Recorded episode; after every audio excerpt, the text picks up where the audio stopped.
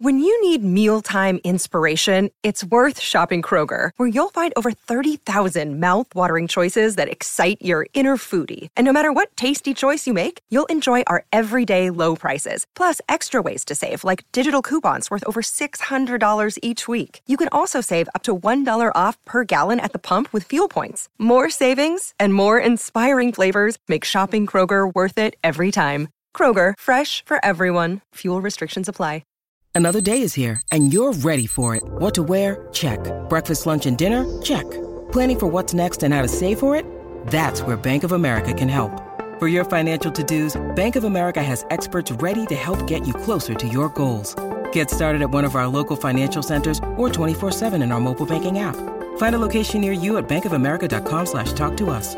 What would you like the power to do? Mobile banking requires downloading the app and is only available for select devices. Message and data rates may apply. Bank of America and a member FDIC. Hey, Drew Scott here, and I'm Jonathan Scott, reminding you that life's better with a home policy from American Family Insurance. They can help you get just the right protection at just the right price and help you save when you bundle home and auto. Kind of like Goldilocks and the Three Bears. It'll be just right for you. We love a custom build. American Family Insurance. Insure carefully, dream fearlessly. Get a quote and find an agent at amfam.com. Products not available in every state. Visit amfam.com to learn how discounts may apply to you. American Family Mutual Insurance Company SI and its operating company 6000 American Parkway, Madison, Wisconsin. You're listening to DraftKings Network. I mean, this is a sport that's on the precipice of irrelevance. The games are taking over three and a half hours. Playoff games are taking over four hours. Game's too long, too slow. Who cares?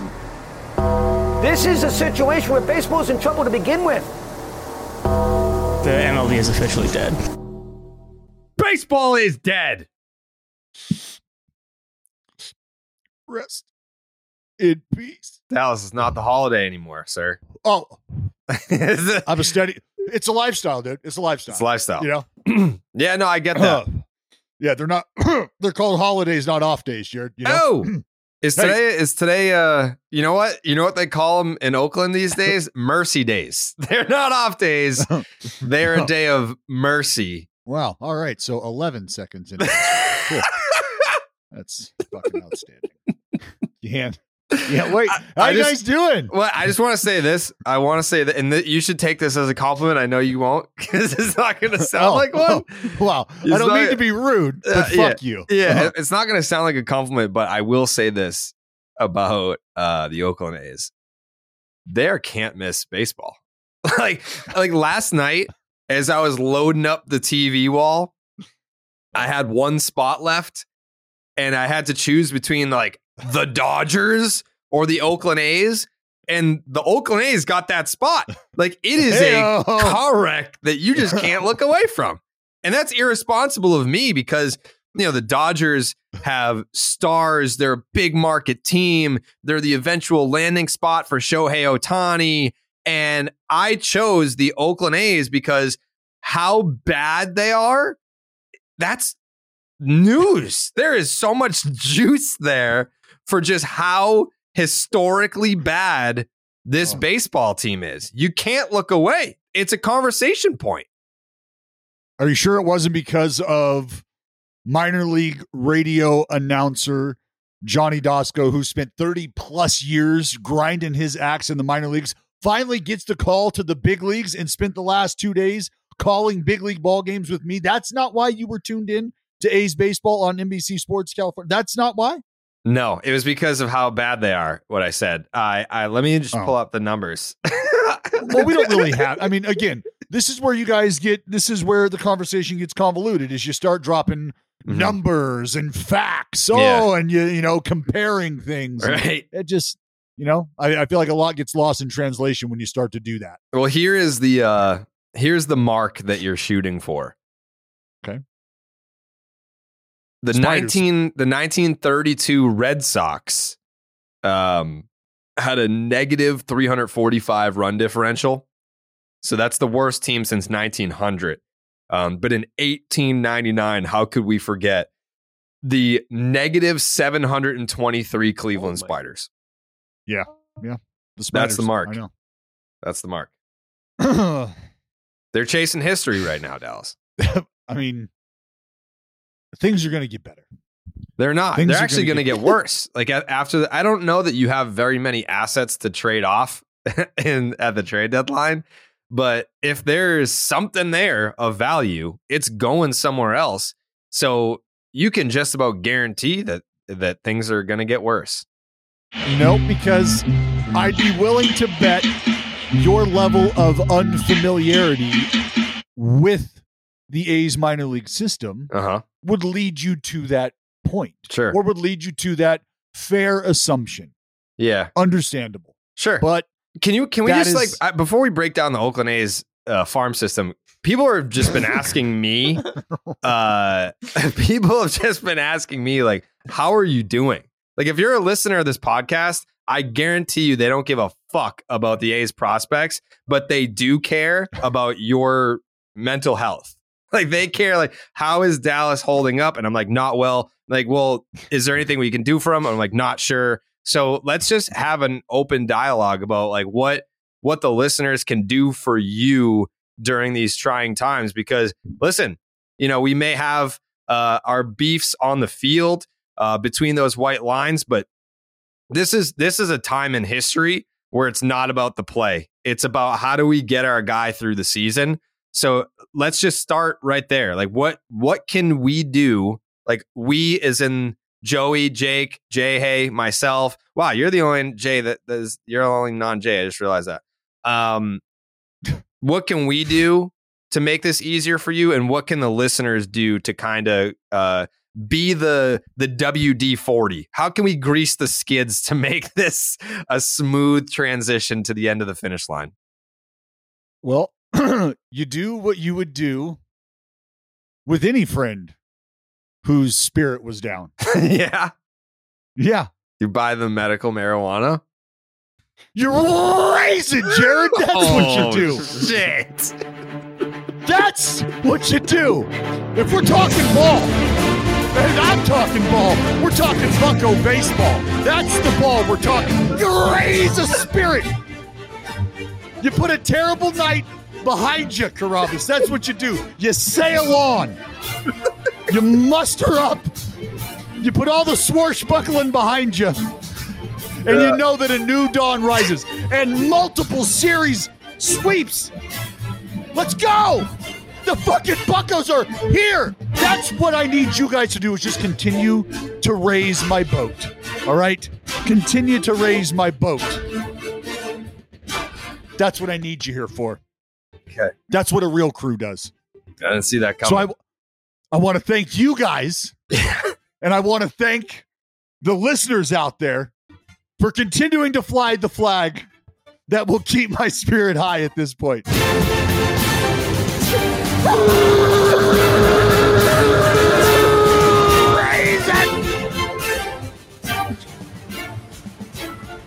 But before we circle back to the Oakland A's, we do got to just touch on on my man Drew Maggi. Yeah. 33 year old minor league lifer. Mhm. All right. We're talking eons, eons in the fucking bus league. Over 1,100 games in the minors? Is that what it was? Over 1,100 games. Captain Greyhound, just a fucking grind fest. yeah. Grind. But this right here, this is why you do it, man. This is why you do it. And the feeling he's going to have when he walks into that clubhouse is going to be incredible. Just a a lifetime of being told no or a lifetime of being told, yeah, just hang with him. All like that all goes away now because he's a big leaguer today and you will never be able to take that away from him. But the feeling that he had when all of those dudes in the clubhouse are listening to the manager talk about what it takes and how important it is to have the character, and then boom, his name gets called and they all just fucking lose it. And and his reaction, just I mean, man, there's nothing, there's nothing like it. And when you witness that, when you see that for somebody, or you see them walk into the door for the first time, knowing what road they've traveled, the payoff is, man, uh, like you just you can't put a you can't put a price tag on it. But I don't know, like nobody else can put it into words. And I would love to hear just love to hear in depth how he takes this all in. I feel like that's someone we could probably get on the podcast. Didn't we do that last time? Remember the the dude that got called up after like a billion games in the minors? It was like eight years in the minors, and we had him on right after. Uh, yeah, I think so. I forget Yeah, his we name. should probably Like we should probably now. reach out. Mm-hmm. Yeah, that would be sweet. Yeah, Joe, I feel like you That would have a really comment. Uh, Jason Kiersnick. Something. Is that the That's guy? the guy. Yeah. That's not. Are you pronouncing it wrong? No, I'm pronouncing it wrong, but I know his name. You guys forgot his name. I knew his name. Did we have him on this podcast? Yeah. I don't think that that's his last name. That's his last name, bro. No, you're you're saying it wrong. If you said it correctly, we would know. Yeah, Yeah, Tomato, tomato. it is. Uh, let's see, fair. Kiersnick. Jerry Krasnick. Jason Krazan. Not even Krazan. close, Joe. No, you got another K in there. I said Jason Kriz, You spelled Kriznick. Krisnick. like Krasnick. you made you, That's you put like seventy percent right. you put like his last name with like Jared Kelnick. Yeah, I get him confused, but he was a good guest. He was a great guest. Nice Uh, guy. Yeah, he was a nice guy. Yeah. Something we should definitely do though. Yeah, let's do that. Um, all right, every Monday, I- I'm sure that everyone on the panel forgot, but every Monday, uh, I like to start the show by uh, asking everyone to bring one story to the table from as I see everyone scramble to figure out what they're going to say. Uh, I ask everyone on the panel to bring a story to the table uh, for what you know, something that stood out to them over the weekend. Dallas, that's a great choice. That's a great choice. Well- I feel like uh, I'm a kindergarten teacher today. You know, thank you for your show and tell, Dallas. It was really nice. It's really nice. I mean, th- that that is like I understand that folks are thinking, look, it's the Buckos. Are we really going to be having this that was, conversation? that was going to make an appearance. Well, uh, how the fuck does it not? Are you kidding Yeah, me? How the fuck does that it- not? I had it as like They've the number pitching two their story. ass off. The lineup is doing what they need to do. Like how? Like I, I and that's what I was going to say is that the people are saying. Well, we'll "Oh, talk it's- about. I want to talk about the Pirates as a separate subject. Like that story deserves its own light Oh, being okay. shined right. on Well, it. We're going to Well, talk that was about going the to. Pirates. Yeah, I was clear. So then we can just touch on Vince Velasquez. Then that'll be my one thing. Like you, you need nobody. Nobody was even circling this guy as somebody like that was going to do anything, make any noise. I just like to see guys come back, pitch well. This is a guy who I think if he realized his potential or close to what he could have been, minus some of the injuries and shit, like yo, this is a dude who can make a little bit of a splash. Seven shut, fucking ten punchies. Dallas Come is on, like Vinny the. Dallas is the kid who's like, oh, my my dad is the vice principal, so I get to bring two things to show and tell this week. Well, that's what I did. That's I just That is what you did. I had, I had an extra one in my pocket, so there you Mhm. go. I showed you. Thank you, thank you again, Dallas. Thank you again. Um, Oh, Jay- oh, okay, go ahead. No, no, no. Please, please, please go ahead. Yeah, got something I'm else? all done. I'm You're all done? I'm- Okay. I'm all done. Okay. Uh, Jake, do you have something that that stood out- stood out to you this weekend? I brought some uh, A's voicemails. oh yeah, I forgot oh. we have Oh. Ace A's voicemails on the podcast today. How stupid am I that I forgot about that? Um, let's uh, you know what? Usually when we have voice, how many do how many did we get, Jake? Oh god. I got about seven to eight queued up here. Okay. All right. Let's um let's sprinkle them in throughout. So Jake, let's let's get like two good ones off the top and then we'll kind of just sprinkle them in throughout. These we open they asked, by the way, if you're a listener to this show, we have a Reddit page, the baseball is dead Reddit page. You can interact with other people that listen to the podcast. People are discussing the shows, the topics, what they like, what they don't like, what they want to see more of. And I am on there every day. And someone, an Oakland A's fan, said we need to open up the voicemail lines for the Oakland A's. And so we did that over the weekend. And um, let's let's get a couple of those right now, Jake. Hey, I was calling to leave a message about the A's. I've been an A's fan since I was five years old when I got into Rickey Henderson. Um, I was the only A's fan in Vermont, and I remain an A's fan now in my 40s, for better or for worse. Um, there's lots of stuff to say, but the one thing I thought is kind of telling and interesting is Major League Baseball has made such a big push, such a big show of like, we need to grow the game in urban environments. We need to grow the game in communities of color. We need more diversity in baseball. And then they greenlight and kind of, you know, help clear the path to pull a team out of Oakland, California. Whereas like Oakland, you know, compared to some of the other places, I know every city's diverse, but Oakland's got kind of a level of diversity and urbanness that it could be a place that they really put some resources to kind of try and use it as a, a flagship for growing the game. And instead, it's interesting that, that that's where they pluck the team out of. That's where Manfred, you know, kind of makes it easy for them to just go to Vegas. And, uh, I just thought that's something I haven't heard a lot of talk about. Um, what I feel like is MLB lip service to diversity and optics, but not actual, um, you know, follow through in those communities. Thanks. Love you guys. Love you too. Um, that's a, that's an interesting point, Dallas. It's a it's an yeah, it is. That's an incredible point, and it's not something that you've heard a ton of. Um, again, why this is weighted, why this whole thing is very weighted, Jared. I mean, the answer to that, if there is one, right, is that the the level of interest and the institutions and mechanisms that they have to increase diversity or to make that a priority are simply not as powerful or as uh, entrenched as the interests related to franchise valuations and where specific owners want to put their teams and what they want to do with them. Um, the next one, Jake. if you're an A's fan, life sucks and then you die. And it's been a painful existence as an A's fan throughout the last 20 something years. But you know what? I've adopted the Braves now with Matt Olson over there, raking, hitting dingers. So, um, my advice to fellow A's fans, always keep them in your heart, but maybe pick another team, keep your eyes on, so that you can still enjoy the game of baseball being watched.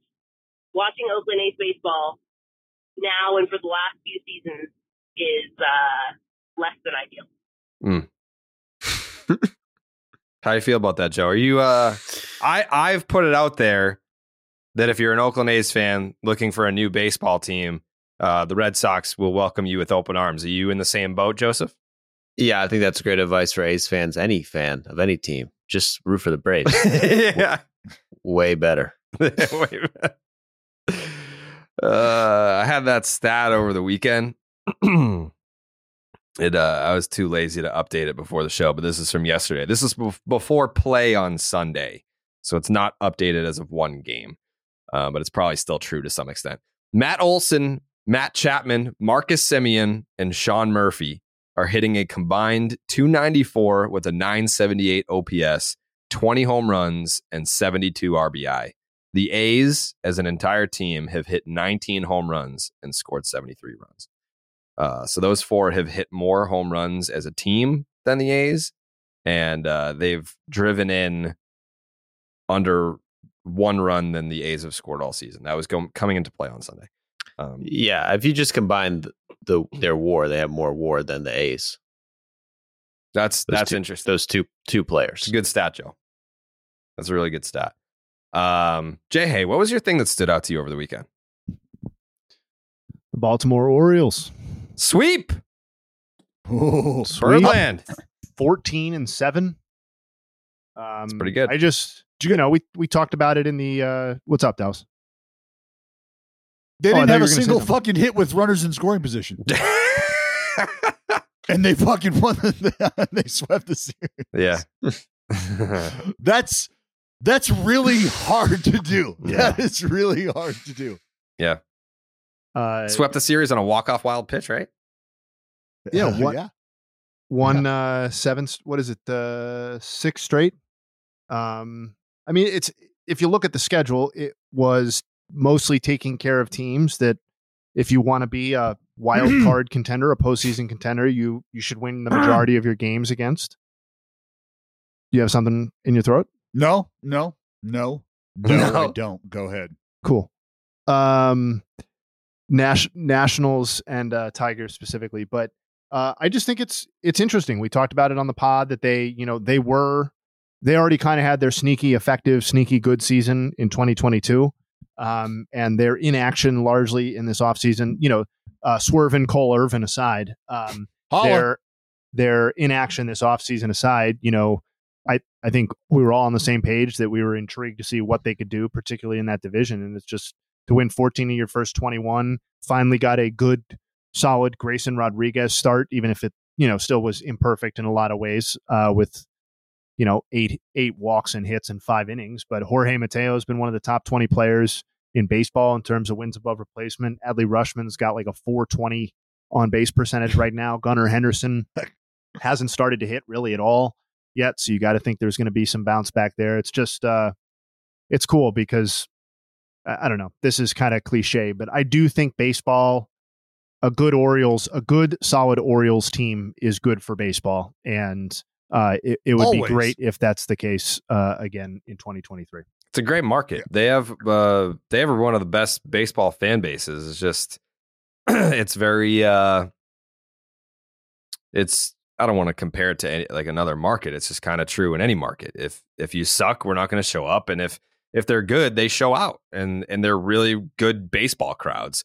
Uh, I I for one think that the Orioles. I mean, it's just I don't want to say it's unfortunate because it's going to be fun to see uh, the chaos in the American League East. I do think there's a little bit of it's unfortunate that they're once they hit their peak of what they're striving to be, that other teams in the division like they're not they're not going to peak at the opportune time because the Jays are going to be there, the Yankees are going to be there, the Rays Well, are no, going to the, be there. who's to say that? Who's to say that? Who's to say that? This is all that's all part of young guys and core guys. And, and I'm gonna the reason I say this is because I watched it happen in Oakland, and I watched a core group of guys just really at a certain part in one season. I watched them get better together. They all just got better. It's like they woke up and they're like, "All right, our attributes are just plus ten across the board today. We're all just better baseball players now." and this is what we look like together being better baseball players.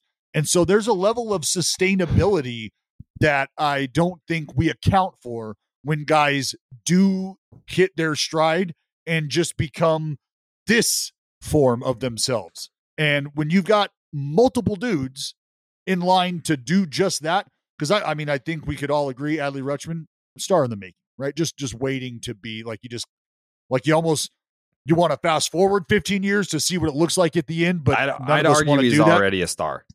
Well, no, no Star, question, yeah. no question. Yeah, like that. th- So I mean, I guess super, ooper, duper star in the mm-hmm. making. Like he's on his way to being that fucking dude. He's that dude there. Like Yeah. the, the And they don't need to win the division, especially but- nowadays. And even if they have a great division with a new schedule, you're barely even playing your division. You know what I'm saying? Like who's like did and what division would they win every year? I guess they could, but they're 29th in payroll. Yeah, which which 29th. with, with the And- you know with the implicit assumption that they're going to spend a little bit more once they're more competitive, but you know they also have that Ast- that former Astros front office, so I think there's there's going to be a cap to what they're ever going to spend moving forward. But you would hope it's more. To your point, Joey. well, right. I mean, and right now, right now represents a moment in time. If they continue to play well like this for the next two months, three, like now you have to start considering supplementing the roster, right? Because if that's if if what we have going on right now is getting it done and it's winning baseball, why would we not start to entertain the idea of supplementing our successful roster? And I think that's where the fans are right now as well, is saying, we've got guys that are raking. We've got guys that are throwing the ball well. We've got a future on the mound to look forward to. We've got guys in the bullpen we can rely on. We want to now see if there's going to be shortcomings or areas where we can improve upon. Is our front office going to write that check? Are they going to make that move now? Because we're here. We have, I don't want to say arrived, but we are in a spot for the front office to start making moves. I and I know we have. Sorry, Joey. Go ahead. No, you go.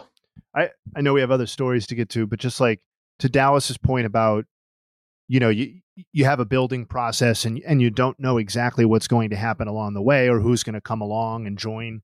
But like Jorge Mateo was not part of this team's core, right? He was a he was in Oakland A. He was essentially a a kind of like a, a freely available pickup that the Orioles snatched. And while he looked really, really rough at points last year offensively, um, despite all of those stolen bases. Like, there's a real chance that looking at some of these numbers for him, that he has found another legitimate gear. And if that's the case, like he's how how old is he right now? He's in his t- age 28 season. Like this could be a core contributor moving forward for this team.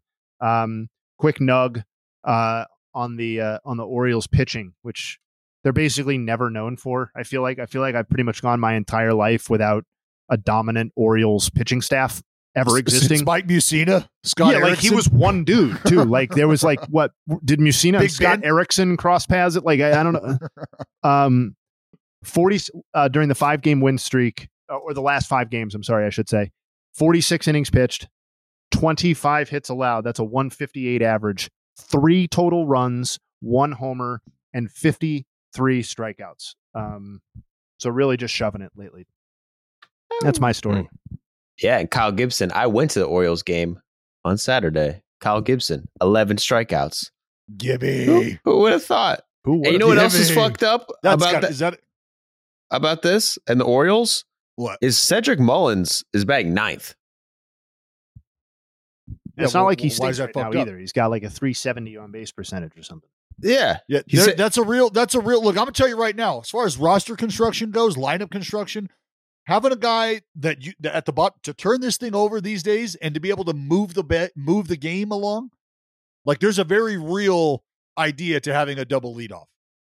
If that's a skill set that you can employ, having a guy like said Mully down there, buddy, that's more of a blessing than a curse. Yeah, I mean, I just was like shocked. Like, why? Why is Cedric Mullins? This guy was a Team USA. He's not doing bad. Yeah, but I mean, it's not like because do they have? uh I mean, I guess I'd have to look. I don't think that Mateo let off against us. Um, I think he was fuck. I want to say Hays. Yeah, Austin Hays when I went. Yeah. Um. Yeah. So just, I mean, his, his speed, left-handed, nice to have at the top of the lineup against a righty. Against a lefty, you could throw him down there at the bottom because hey, like I said, move the game. Damn. Orioles talk. Who would have thought? All right, we got to take a break and talk about Zyn nicotine pouches. We're always talking about what a team needs to get to number one, but Zyn nicotine pouches are already there. Zyn has helped millions of people achieve a lasting change, earning the title of America's number one nicotine pouch. If you're a smoker or you're a dipper looking to make a change, look no further than Zyn. Zyn is made with six simple ingredients and is available in a wide range of varieties, including spearmint, citrus, and even coffee. And it's available in two strengths so you can control your nicotine satisfaction. Because it's discreet, you can enjoy it anywhere, anytime, so you never have to miss a moment of the game. Plus, every can of Zyn earns you points towards premium items like tailgating gear, top of the line tech, Zyn swag, even gift cards. Find your Zyn at your local convenience store or online at Zyn.com. That's Zyn, Z Y N.com. Warning this product contains nicotine. Nicotine is an addictive chemical. Joseph, what what uh what did you see this weekend? I, I I'm just gonna stick with Shohei. Okay. Because Oh. right now, Oh, I, he's hands down to me the best pitcher in the league so far he's the this best season. player. Oh, obviously, obviously the best player. He's been the best player for the past two years easily, but just pitcher, he, he didn't take one at bat all year so far. Best pitcher leads the league in expected batting average, leads the league in expected slugging. Freaking guess how many barrels he's given up this year? Fucking two, Zero. zero. Not one barrel all year. I think he might be the only guy who's done that. Yeah, From- yeah. At least That's qualified. That's incredible. Third time through the order, opponents are hitting. Guess what they're hitting against him? Zero. Zero. That's crazy. Not even a single hit. He struck out 11 guys, struck out the last six batters in a row. It's like he's like, and he's throwing, he's throwing like Zack Greinke curveballs now, at least last outing. And I've never seen that that I can remember, but he's throwing like 72 mile per hour curveballs. It's The like the big guy, he's just fucking around now. His last outing, seven innings, two hits, zero earned runs, couple walks, 11 strikeouts. He dropped his ERA down to 0.64, which is the best in baseball, an 0.82 whip, which is seventh, and then uh, 12.2 strikeouts per nine, which is third best in the big leagues. and then he hits bombs. Well, he's almost- I was, was he going to say he's almost yesterday. hitting. He's almost hitting 270 with five jacks. Yeah, he, him, Taylor Ward, and uh, Mike Trout went back to back to back. I got Angels Twitter went fucking ballistic on me yesterday because the Red Sox game had just ended. I had obviously had the Angels game on, um, and I saw the notification that Ward hit a home run, and I'm waiting for Cora to talk or whoever. Uh, and then I get the notification that Trout hits a homer. I was like, oh, sick. And then Ohtani, like I know that Trout and Ohtani are back to back in the lineup. I don't know where fucking Taylor Ward hits in the Angels lineup. So I'm he leads off sometimes. Yeah, like I'm watching the game out of my periffs. So I tweet out Trout and Ohtani go back to back. Angels fans is all in the mentions. Bing, bing, bing, bing. They're like, you, fucking asshole. You forget Taylor Ward. Fuck you, you pussy. What are you, a piece of shit, dude? I'm like, whoa, whoa. Like, be thankful that someone is talking about the Angels at all. Like, what the fuck? You are not the only one who missed that, dude. Everyone, Yeah. when Trout and Ohtani go back to back, that's the story. It's just like whoever, el- whatever else happens, no one gives a fuck. no, no, and I like Taylor Ward. I think like you know he had the a really good first half last year. Everyone was where the fuck did this guy come from? Uh, I like Taylor Ward, but sorry that I wasn't locked in to Angels Royals and missed that it was back to back to back. I didn't have the sound on the game. I was watching it, wasn't super plugged in. Uh, they were they were extremely aggressive, extremely angry about that. But These are these are Shohei Ohtani's um, percentile rankings on Baseball Savant as a pitcher. Average exit velocity, 81st percentile. Expected batting average, 98 percentile. Strikeout percentage, 96 percentile. Whiff percentage, 94 percentile. Barrel percentage, 92. Expected ERA and weighted and expected WOBA, 90th percentile. Extension, 88th percentile. And why does that matter? Well, because he's 6'4 to start with. and when he's letting it go, he's just that much closer to the hitter than everybody else. Hmm. That's not fun. That's not a lot of fun. no, Yeah. And on the on the offensive side, uh 75th percentile average exit velocity, 99th percentile max exit velocity, 85th percentile hard hit rate, 92nd percentile expected slug, 87th in expected batting average, 91st in expected woba, 85th in barrel rate. Like the dude is just a fucking freak. It's crazy. It's wild, dude, because his stuff is so nasty. But then he also has seven, no, one, two, three, four, seven different pitches. Pitches, yeah. He throws them all. The it's like, what do you do when you're facing him? Like, can you look for anything? You're just like, I don't know. It's insane. There's just you don't know what's coming. Dallas, let me ask you this as a former player.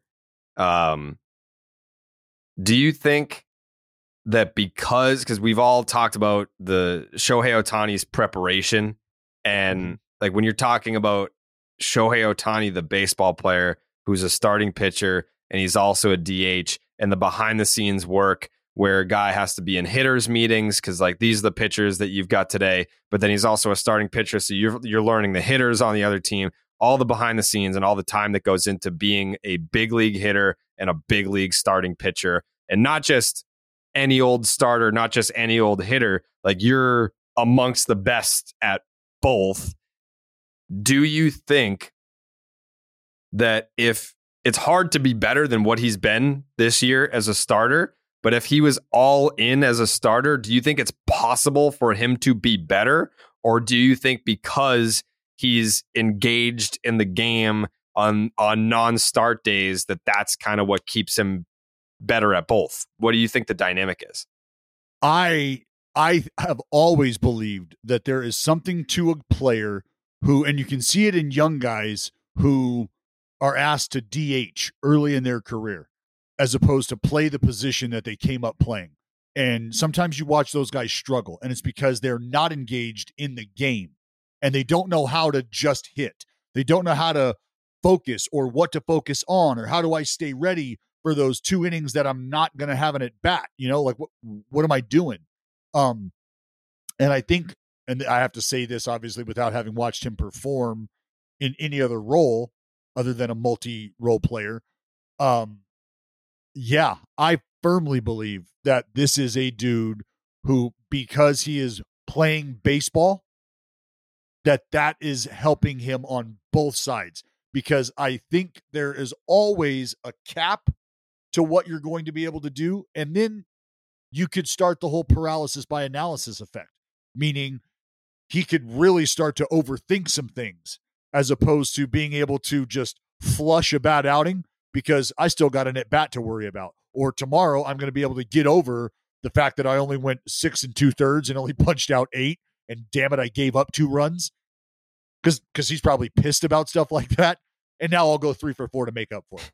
So he just, I, I feel like that's how he operates. And this is again all going back to the psyche of an individual who is willing to put pen to paper and plot out their entire baseball life.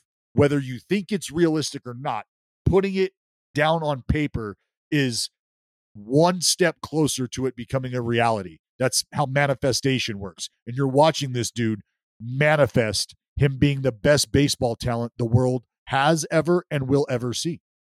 Yeah.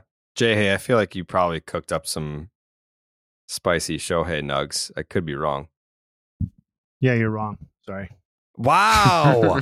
I feel like I feel like that was tapped. That keg was tapped. No, yeah, we're, I mean, we're already like everything the dude does, and that's why people get bored with it. Oh, well, let me guess, it's going to be historical and it hasn't been done since Babe Ruth. And it's I- like, well, yeah. And just remember the reason the conversation about Babe Ruth was so fucking cool for so long is because nobody had done it then and nobody had done it now up until Dude, right now.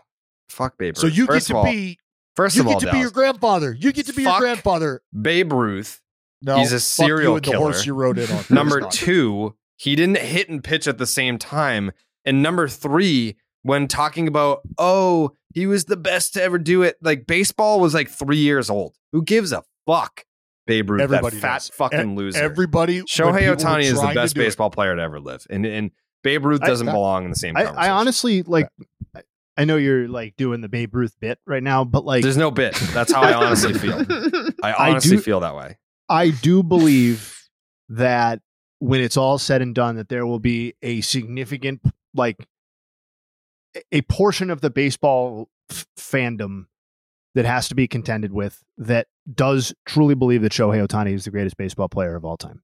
Um, like, I think that's going to be a thing that gets argued, even if he doesn't have like the 20 year career of like, you know, a Bonds or a Hank Aaron or somebody like that. I do think, I, I think that's legitimate. Um, There, but there's also this weird thing, and it's, I feel like it's only with baseball fans. I don't see it in any other sport. There's a weird thing where baseball fans, it depends on which player was the best when they were growing up. Yeah. Like there are definitely some older gentlemen out there that will maintain that Mickey Mantle is far better than Shohei Ohtani. Like they will tell you that. Like I But- saw Lou Gehrig play. He could run fucking So- circles around Shohei, Shohei Ohtani. Like, no, he can't. No, so he that can't. to that point though like and i totally understand that and i think i think that was a a relatable position regardless of which person you were referencing mantle mays Gehrig, who, who I don't know, who you, I don't know who you were talking to, who was referencing Lou Gehrig's prime, but um, that's God, God just- bless that person who's still kicking. Um, no, but like the point, the point I was really going to make is, is that that was fine when we were talking about Bonds or Trout or Pujols or Griffey or whoever. Shohei Ohtani is doing it on, as we've said many times, on an entire sphere of the of the game that those guys had absolutely nothing to do with. So the fact that they're going to say, "Yeah, Mickey Mantle was better," well, he fucking wasn't though, because he wasn't also pitching. Like that's just the end of the conversation for that mm-hmm. thing, and that's why Always. that's why it's a game changer in terms of like, oh, it's you know, Babe Ruth will never be surpassed. Okay, but like, there's a guy who's done it uh, in the modern game, which we're all going to give credence to. I think a little bit more. Um, Yeah, you Eh. always just apply the pitching to you. uh, This is what this is why my argument is like I love it because it's so simple. It's so easy to just stop somebody dead in their tracks Mi- Mickey- when you hit them with this. Who's your favorite player? Who's your favorite player? And you got some old guy looking at you going, "Oh fucking Mickey Mantle." Great. Now, could you imagine if Mick pitched? Through 97 with wipeout sliders. And Babe, that, that's, Babe that's Ruth all is you got to looking do. up from hell right now, screaming, looking at Shohei Ohtani's fastball slider combo with this eh, twenty different curveballs. That's all. That's all you got to do. Who's your favorite player? Your favorite player is Aaron Judge. It's and you want you want to play that game in today's game. All right. Your favorite player is Aaron Judge. Could you imagine if Aaron Judge pitched like Shohei We- Ohtani? We we already know what Mickey Mantle looks like in the modern game. It's Mike Trout. The one thing We've I'll- been saying that Right. for 10, 10, 12 years, Yeah, right? And, ex- exactly. And we're, and we're all at the point where like the Mike Trout versus Shohei Ohtani debate, like kind of came and went without ever really being a conversation because like by the time Shohei had ascended, it, it had just like like Trout wasn't quite at peak powers at that point, I guess, but like it had just become like such a non-conversation um, because he was he was an unprecedented contributor to the game of baseball. Mickey Mantle's not and better. the baseline Sorry. is the baseline is what I always try to try to have people remember when you talk about this and you're comparing eras and players and eras and blah blah blah. What was the average player's skill level then? So if you were to see a ridiculous trout like talent with extremely average players back then, imagine what the average player back then looked like, right? How fast that average player was, what that average player's arm looked like the the power that average player possessed. Like that was that was not fun to watch. And now you got a guy like Mickey Mantle running fucking circles around those guys. What what does that look like? That that's probably pretty fun to watch. That's probably pretty entertaining. Hmm. Uh, that's that's cool. Like, and that's that's how players stand out. Now in today's game, it's why you you see a fucking six foot seven Aaron Judge snatching shit from over the wall and then blasting baseballs five hundred feet. That's pretty cool to watch because that's not happening every day, Yeah. everywhere across the game. I was looking back at my Shohei video and this one stat. I think this one stat just cements the GOAT conversation right now, what he's doing. It's like since 2021, he has about the same ERA plus and strikeout percentage as Pedro Martinez's career numbers. So he's basically Pedro Martinez on the mound. And you would say he's one of the best pitchers of all time. Everyone would say that. Yeah. And then if you look at his hitting numbers since 2021, he's got an OPS plus better than Willie Mays.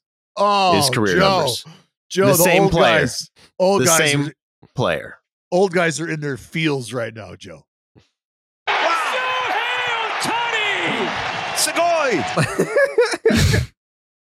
yes. Uh, the baseball season's in full swing. Whether you're rooting for the home team or betting on your favorite player, maybe Shohei Ohtani per se.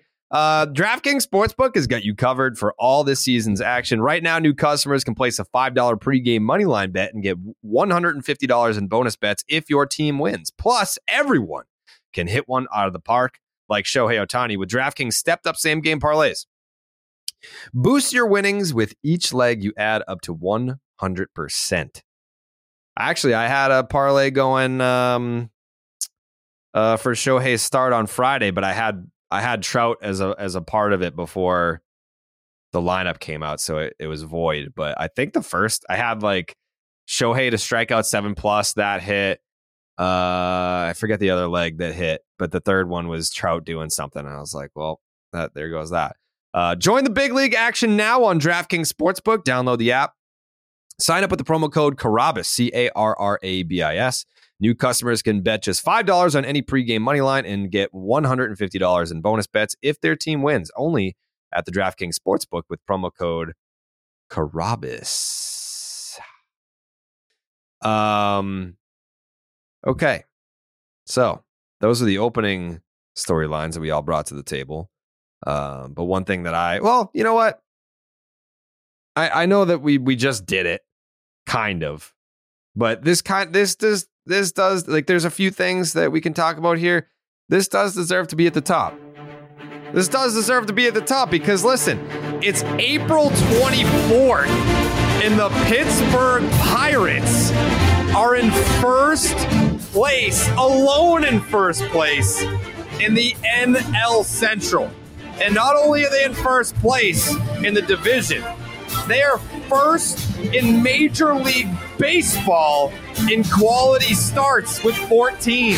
They're seventh in OPS. They're eighth in ERA, ninth in FIP. So they're not even getting lucky. This is all legit what the Pittsburgh Pirates are doing. I mean, I'm having fun. Dallas, I would imagine that you're having some fun too. It's clear skies, Carrabis. It's been smooth sailing for the Buckos, baby. The best part about all of this, the best part about all of this, what you're saying right now, is what's happening on the mound. That's the best part about all of this. You're finally giving this team a chance to win with some regularity, with some consistency. And you see what happens. You provide a lineup with an opportunity to stay in a ball game for their runs to matter. And this is what happens. Lo and behold, you win some of those games. You win more of those games than you'll lose. So for for Mitch Keller, I talked about Vince Velasquez, but for Mitch Keller and fucking Oviedo, we'd start there. What's it? What that guy's ERA? He's got a fucking sub two ERA or right at two, somewhere around there, I think. Um, I th- uh, yeah. Last was his last outing like six, six shut, six in a run or something. Like he's he's just been fucking fabulous. Um, Rich Hill, eh, whatever. You know, the guy, you're gonna get some innings from him. It is what it is. Um, but for those three dudes to be throwing the ball the, the way that they're throwing the ball right now, absolutely love that. Guys down in the bullpen are handling business. Love that. Uh, specifically, I think David Bednar. Um, but yeah, dude, David This is- Bednar might be one of the five or six best relievers in baseball right now. It's it's it's it's pretty polite, Jay. Hay. It's pretty polite right now. Uh, we're gonna have a special guest later in the week. Um, outside the baseball bubble, but he is a uh, he's a huge Pittsburgh Pirates fan. So I think Dallas, you'll enjoy the conversation. He's uh, oh, oh, let's oh. just say let's just say he is uh he's in the entertainment space, yeah. but is a very big Pittsburgh Pirates fan, and uh, we've been friends for a few years. Um, and I'm gonna have Does to he wear my words. spandex? He used to. yeah, he uh, he used to. But uh yeah, big big big Pittsburgh Pirates. I actually saw on his Instagram like he was just at the Pirates game. So um yeah, Friday night, Friday night I was drunk tweeting and um we got to talking. I was like, "Bro, you got to come on the podcast. This would be fucking sweet." So we're gonna Looking forward to it. Mm-hmm. Mm-hmm. Uh, I wanted to give some love to uh friend of the podcast, Max Muncy. Holla. Max Muncy is an individual who uh coming off a, a down year. Uh, The 2020 season, I, I mean, you know, we can talk about like it, like the championship counts. I feel like a lot of like the players' numbers just there were so many statistical anomalies that season from guys' performances that I don't want to read too much into it. But in 2020, Max Muncy hit a buck 92 with a 720 OPS. Uh, in 2021, he made the All Star team, but then last season hit a buck 96 with a 713 OPS, which was almost on the nose of what he did in that 2020 season. But he did it in uh, 565 plate appearances. To start off this season, 22, 22 games in, we're 90 plate appearances into Max Muncy's 2023. Uh, he is hitting 254 with a 411 on base, and he is slugging. He's slugging 718, which is about 250 ish points higher than his career mark of 480. So he's rocking an 1129 OPS to start the season after hitting his major league leading 11th home run yeah. on Sunday. Didn't he just what did he hit like fucking four or five homers in that Giants. series against Chicago? Oh No, yeah, in well, the he, fucking- he fucked up the Giants too. Well, I mean that just That always happens. Uh, but yeah, he hit uh, in the series against Four homers. Yeah, he hit four? four homers. Those were his only hits in the series. He went four for twelve with four home runs and six RBI in the series. make him hurt. Make him hurt. yeah, yeah. That was uh, that was a four gamer in which, by the way, another guy, Jay Hay, that's had a comeback also uh, played in that series. Um, a lot of people on Twitter very concerned that Jay Hay might be on the ho- hook for his first L ever, ever, with his Cody Bellinger take. Um, Cody Bellinger Ooh. is is having quite the start to his season, and And it's uh, allergy season too, and you know that that's the Oh problem for him usually. yeah, he has. No, but he he's, is he's dialed in though. he is absolutely running on Flonase Yeah. constantly. Um, yeah. but he's Cody got a fucking, he's got a Flonase thing in his car. yeah, ninety-two plate appearances for Cody Bellinger, th- twenty-one games in. He's hitting an even three hundred, a three eighty on base, a five fifty slug. That is good for a nine thirty OPS. Justin Havens, your statement.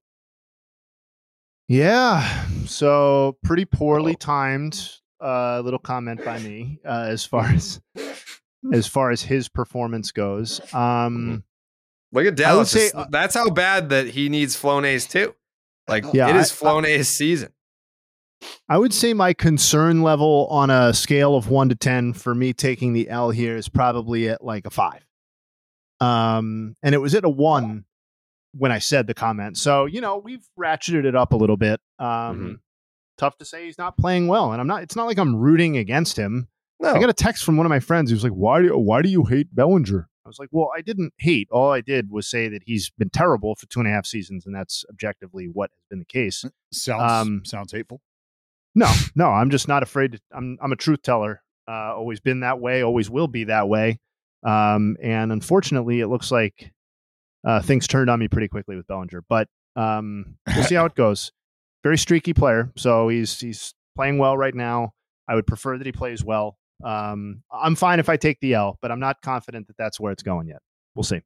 But about Max Muncy, we can Mm. circle back to Bellinger if somebody has a follow up to that. But I just wanted to say I did have something on Muncy because Oh, please. like the the nature of his turnaround to me has been extremely interesting because it's not like he was just like a little bit off last year. He was like unwatchably bad in some in some ways. Um like he couldn't he hit 192 off the fastball and I was looking it up a little while ago um prior to the start of the season and that was the low his 192 average against fastballs was the lowest among the 124 qualified batters who saw at least 2000 total pitches. So like he was absolutely unable to hit fastballs. And this year he's hitting 375 with a 1.125 slugging percentage and eight homers already off of fastballs. Um a little context there. That's eight homers in 178 fastballs seen it was 13 homers in t- over 1200 fastballs seen last year. So um he's absolutely and there's nothing lucky about it. Like I, Jared said when you hit 11 home runs like i mean that that kind of says it all too but his barrel rate is like twice his previous career high. He has a 94 his uh, average exit velocity is up almost four miles an hour from where it was last year. Um his walk rate is 20% for that matter which has always been part of his game that's been even when he was bad that remained intact. Like it was 16% last year but 20% would be a career high. It's just like it's a remarkable turnaround for both like how drastic it is and and why it's happening but yeah it might be an L on Bellinger so we'll see Dallas, is that hot start or is that adjustment made that's gonna pan out? Well, that that's where like it's it's it's tough to say because the adjustments that you make, I think, oftentimes are a result of obviously things not going well. Could be a result of physical nature as well. How I'm feeling, I have to physically move myself in this way because I'm adjusting to, I don't know, not feeling good, right? But what Jay? Did you were you talking about barrel rate? Is that what you said with him? Yeah, his overall barrel rate is like nearly 30%. He's got 13 barrels in 44 batted balls, uh, which is a 29.5% barrel rate.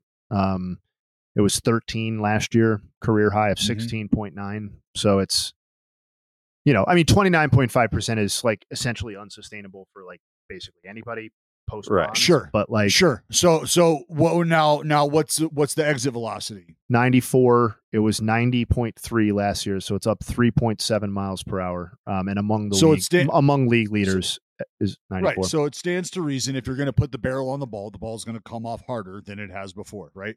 So I mean, there's your correlation. I don't. I don't think. I mean, that's not rocket science, but I, I think what I'm seeing across the league, with at least early, I'm seeing guys. I'm seeing guys cut the swing down a little, and not afraid to take the double, or not afraid to just try to hit the ball hard somewhere, and I mean, it's funny that the conversation around home runs has has been historically it used to be anyway. Look, home runs are byproducts of a hard ground ball low line drive approach, right? Home runs are mistakes almost when you're taking that sort of approach up with you to the plate. And I, I think now, and this is having some conversations that are kind of leading me down this road. But hey, if there's a hole open, now instead of me just trying to sell out and do damage, now I might be able to just hit the ball hard and find a hole. And I think the more that guys start to entertain that, the more we start to see some of the simplified approaches that we saw from yesteryear. And I'm not saying that that's where Max Muncy is. And uh, if I'm being completely honest, I would have to sit down and watch a ton of it, you know, like probably watch four or five of his at bats closely and maybe compare them to last year to see if I can see anything mechanically. Um, but what those numbers tell me, yeah, is this is somebody who's just found a way right now to get the bat to the ball with more consistency. And I think it is probably more of a hot streak than a sustainable adjustment. But that's not to say that he doesn't level off somewhere better than he was last year because of some of the adjustments he's made. Well, you know, this is also a guy who was shifted, you know, 85 plus percent of the time in each of the previous three seasons. And, you know, I don't know if that's exactly the cause, but probably isn't hurting either. Um, you know, he, I can't imagine he had a lot of success on uh, pulled ground, ground balls, balls right over, yeah. um, yeah, over the previous couple of seasons. So, um, because yeah, yeah, as a matter of, fact, Some of those here, are finding holes. yeah, as a matter of fact, here I just pulled it up. So, um, in 2022 he hit so he's hitting about 60 points higher on pulled ground balls this season than he did last season. So that's not that's not the power spike obviously but that's not that's not hurting anything. No not at all. Hmm. and whether you want to believe in it or not you go up there and you pull two balls through the hole that makes you feel pretty good. And it it probably makes it a little easier to go up there and take a fucking daddy hack too later, and then you run into one. Um, yeah, I just want to give Max Muncy some love. I feel like it's he's overdue for a a podcast appearance as well. I think it was the last time we interviewed him when we were in like his backyard during spring training. Probably. That was a good time. Shout out Probably. to Mrs. Muncy. Yeah. It was uh that was a fun little interview that we did. We we need and to do dog? a follow up. And the dog. You remember the dog's name? No. Jax. Do you? Jax? I believe it's Jax. Wasn't that uh Scooter Gennett's dog? Yeah, same dog, bro. no, I don't think Scooter's dog's name was Jax. Scooter's dog's name was Leo. Leo.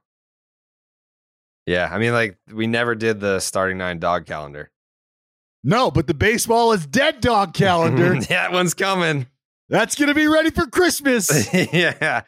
We we should really do that. Like get like a photographer. Yes, we should. Yeah, like that would be cool to do a baseball is dead dog calendar with all the players that have been on the podcast and their dogs. That would be cool. Um, do we need to do a should we do a baseball is dead body calendar? The body issue with the, the body issue with like Joey. oh, I'm on the cover now. yeah. Yeah, that'd be great. Um but Joe, what happened this weekend? Mm. What fucking happened, dude? To the Braves? Mm. Yeah. Like the uh they got they lost three times they lost in a row. Yeah, they played three games, they lost. But like they played they played the defending champs and like no disrespect to the defending champs, but they haven't been playing good ball all year. Well, sometimes it takes a good team for a good team to play like a good team. And those are the two best teams there are. Mm-hmm. That was great team versus great team. Yeah. Couple really close games. A Yeah. lot of really great players going head So to head. I wouldn't say it's something that you can make fun of the Braves for. I'm not making fun of the Braves. I think if anything, you you have to tip your cap to a guy like Yordan Alvarez who put the fucking oh Astros my on his God. back in that series. Oh, you're not going to tip your cap to Yordan Alvarez. no, I, I definitely am. Okay. I mean, that guy is like that's he won them two games. Yeah, he did. like Yordan Alvarez, it seems, you know, I'm not breaking down his numbers, but he's ever come up in a clutch spot and not won the game. Every single time. yeah. It happened twice this weekend. It happened six times against the freaking Mariners in the playoffs. You blaming Snit for getting swept then? No, can't blame Snit. I mean, a couple. I mean, you you fucking pitched to him. You're, you you said it yourself. The guy comes No, through in every single clutch spot. You're pitching to him. Wouldn't a good manager put him on? Listen, what happened was with there was some people thought they should have walked him. It was like a full count. They had a guy on first base. You're not going to walk the freaking tying run Yeah. In into scoring, position. So you're going to pitch to him. Then the guy stole. So he had a base open. I guess you could have walked him, but it was a three-two count. You had Yeah. two strikes. You know, you're usually going to pitch to a guy 95 percent of the time. He fucking you know hit a bomb. He's a beast. But unless the guy 100% of the time comes up clutch in those spots. Yeah, he's one of the only players you could kind of consider doing that. But you have AJ Minter up there. You have Well, those, the are, those are your numbers, not my numbers. Those are your numbers. the numbers, you know, you numbers go either way. I would have pitched to him because I'm not scared of anybody. I'm not scared. I don't care who you are. Yordan Alvarez, best hitter in the league. You never get out. Pitch to him. You got AJ Minter. We trust Minter. He had a tough weekend, but I wouldn't blame it on him. I mean, that's the thing about this series for the Braves. I mean, they had two games they could have won, but there's not like one glaring issue where like the Braves need to fix their bullpen. The Braves have a bad offense. The Braves starters suck. It's not that. It wasn't like a complete. If you're going to get swept, this is probably best case scenario. That was a good play- sweep. That was a good sweep for the Braves. it was a good sweep for the Braves because Yeah. man, you don't want to be mm-hmm. the team that wins every single game mm-hmm. and you're going to the playoffs with 120 wins. You don't want that. Jo- Joey, could this arguably be the best three game stretch the Braves will ever experience this season? I think it's good, man, because what happens the past like every year, fast forward three, four years, the Braves suck ass first two months of the season and then they pick it up. And I'm personally watching them get off to this hot start. Part of me was kind of like, ooh, You're a little worried? Yeah, I was worried. We're winning too much. So it's like we face a good team. We play them close. You know, you lose, but hey, it was a good three losses. I like it. I kind of I I side with Joe on this one. I mean, Hey, I glass half full. I like that too. yeah. If if I was um if I was the fan of a team that was playing 700 ball for uh a 130 plus game stretch, I'd be like, we need to chill the fuck out, guys, because that that puts a target on our back. Like we have unfair exp. Like look at what the Boston Bruins are dealing with right now.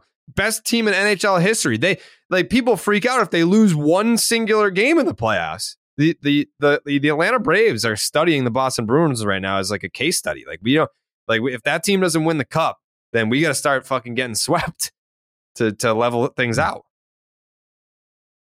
Yeah, and it's also fun to play with the Mets a little bit. You want it. It's like it's like you're a cat. You got a rat. You got a corner. You know, you don't want to just murder the rat. You know, you want to fucking play with it while it's half dead. We want to keep the Mets in the race as long as possible so we can crush them at the end. Oh, okay, so Joey's a homicidal maniac who plays with his food. I mean, you're you're judging him for Yeah. that when you love Babe Ruth. Holy Ball, the ball player, the ball player. Yeah, I can whatever. compartmentalize. No, you can't. I can. No, you can't. Yeah. You think Aaron No. Hernandez good tight end? Whoa, whoa. Okay. Whoa, buddy. well, well, Whoa. well. No, I, I don't believe that Babe Ruth killed anybody. Well, There's he did. there's So- there's a massive amount of evidence that that would says indicate that no, he killed no. his wife. no. Yes, he did. Yo, you know I'm gonna I'm gonna kill some blue moons after I'm done with this podcast because I need to I need to just chill for a little bit. Yeah, I'd say so. Yeah, I'm all high fucking- strung. I need to relax with a blue moon. A lot of GHR slander. Yeah, well, because some beers can say that they're. By the way, I have a not to brag, but I'm definitely bragging. I got a Blue Moon commercial on NESN right now. Oh yeah, Mhm. That's pretty cool. how does that happen? Since when? Uh, honestly, like I got asked to do like some voiceover work, and I did it, and I did not realize that it was for a Blue Moon commercial on NESN. I thought it was like it could have been anything. I was like, uh, all right, yeah, yeah, I'll do some voiceovers. Sounds like they owe you some money. Listen, that's what that sounds like. listen, I wouldn't did a commercial. You didn't even know you're doing a commercial. You're just gonna just record this real quick. I We're just gonna put on TV. I thought I thought it was a voiceover for the NESN show to be like on the show, but it's like a literal commercial on NESN, which is pretty cool. Oh, Jared's here. Hey, just record real quick. Yeah, yeah, yeah. Two seconds. Yeah. Uh, some beers can say that they're brewed for baseball, but only Blue Moon is brewed by baseball. Beer and baseball just go together. And no beer goes better than the ones that were literally born in a ballpark. Blue Moon was created at Coors Field in Denver, Colorado. It's a natural choice for opening day and all season long. I've been drinking Blue Moon for quite some time now. It's great that they're the sponsor because now I don't have to switch it up and be like, oh, I drink Blue Moon because they're a sponsor. No, no, no. I've always been drinking Blue Moon because it's delicious and I'm a big fan of coriander. And you know that. Jay Hay knows that. When we first met, it's one of the first things I said to Jay Hay. He was like, What's up, man? He's like, uh, what are, what are some things that, you know, let's get to know each other a little bit. I was like, I love baseball and coriander. Those are the two things that you need to know up front. Uh, Verbatim. and he first never phone forgot. call we ever had. Yeah, I remember. He was like, "Hey, I'm Jay Hay. I worked at ESPN. I grew up I- with Kevin Clancy. I love baseball." And I was like, "I'm Jared. I grew up uh, liking professional wrestling. I also love baseball and coriander." Verbatim. With its refreshing flavor with Valencia orange peel for a subtle sweetness and hints of coriander. Blue Moon Belgian style wheat ale is a one of a kind beer that's made brighter. It's carefully crafted and full flavored with refreshing notes and a smooth, creamy finish. Blue Moon was brewed by baseball to give you a dose of nostalgia and get you excited for the new season. Why strike out with the same old beer when you can get something that's one of a kind? Its bold flavor, bright explosion of color, and iconic orange slice ritual guarantees a one of a kind beer experience perfect for the spring weather. Best served with its signature orange garnish to showcase its beautiful bright color. A beer this good only comes around once in a blue moon, but you can enjoy it all season long. Bring the ballpark to you with Blue Moon Belgian style wheat ale. It's a one of a kind every time. Check out shop.bluemoonbrewingcompany.com for beer and baseball merch, or you can visit get.bluemoonbeer.com slash rocket to find Blue Moon delivery options. That is get.bluemoonbeer.com slash rocket. Blue Moon, made brighter, celebrate responsibly. Blue Moon Brewing Company, Golden, Colorado Ale. Um, I guess we can do it again.